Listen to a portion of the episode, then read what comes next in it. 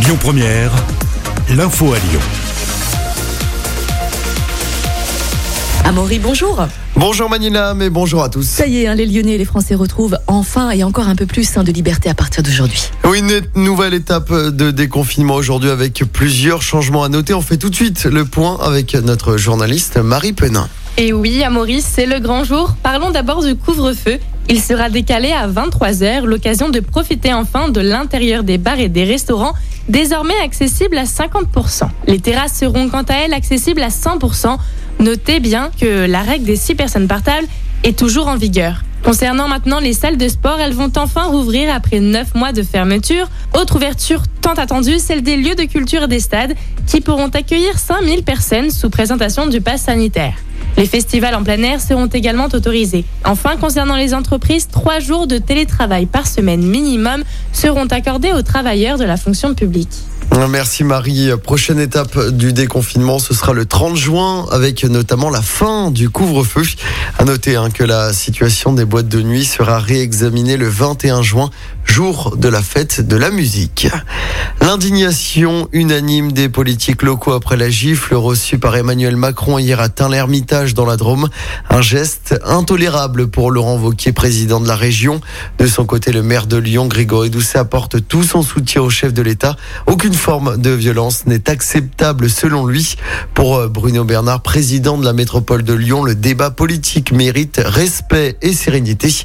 Et dans cette affaire, deux hommes hein, de 28 ans ont été placés en garde à vue. Ils ne sont pas des services de justice. Une manifestation ce soir devant le dépôt d'Amazon à Saint-Priest à 18h. Le syndicat Sud Commerce et Services du Rhône proteste contre le licenciement d'un employé. Ce dernier avait pourtant été sacré salarié français de l'année 2020. D'après le syndicat, il aurait été licencié après avoir critiqué son salaire via la messagerie interne de l'entreprise. Le syndicat dénonce une atteinte à la liberté d'expression. Un accident hier soir à Villeurbanne, ça s'est passé vers 22h. Collision entre un tramway et une voiture à l'angle de l'avenue Condorcet du boulevard du 11 novembre 1918. Les deux occupants de la voiture ont été grièvement blessés. Le conducteur du tram a été plus légèrement touché dans le choc. Une enquête est en cours. Et puis en football, les Bleus semblent prêts à moins d'une semaine euh, du match hein, contre l'Allemagne à l'Euro. Oui, l'équipe de France a battu la Bulgarie 3-0 hier soir au Stade de France devant 5000 spectateurs. Le retour du public, un but de Griezmann et un doublé d'Olivier Giroud. Une mauvaise hein, nouvelle tout de même, la blessure de Karim Benzema sorti en cours de match. Visiblement, il s'agit simplement d'une béquille.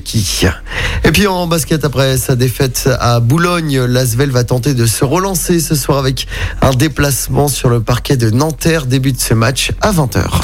L'info du jour qui fait du bien. Et on parle ce matin du beau geste de M6. Oui, fait rare à la télévision, la chaîne a décidé d'inciter les téléspectateurs à ne pas regarder la finale de Top Chef en direct ce soir et à aller plutôt dans les restaurants pour soutenir leur réouverture. La chaîne, les chefs et les candidats de l'émission invitent les téléspectateurs à regarder la finale en replay. On peut voir le conseil dans une bande-annonce diffusée sur la chaîne, mais aussi dans des publications sur les réseaux sociaux et des encarts publiés dans la presse écrite ce matin. L'initiative est d'autant plus originale que Top Chef réunit 3,9 millions de téléspectateurs en moyenne à chaque émission. C'est excellent. Merci beaucoup Amaury. Je te souhaite une excellente journée. On se retrouve dans 27 minutes pour être très précise. À tout à l'heure. À tout à l'heure. Écoutez votre radio Lyon Première en direct sur l'application Lyon Première, lyonpremière.fr et bien sûr à Lyon sur 90.2 FM et en DAB+. Lyon Première